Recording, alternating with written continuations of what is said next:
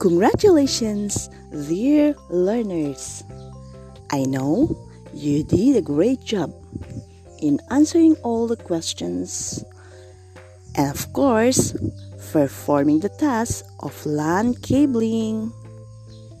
And what is LAN cabling again?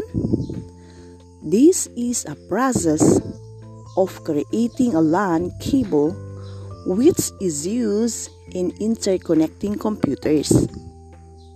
Straight-through cable is just one of the three types of LAN cable.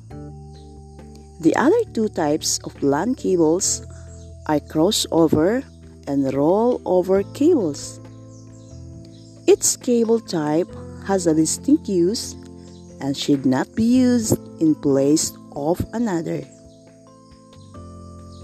A straight-through cable is used to connect computers, printers, and other network client devices to the router, switch, or hub.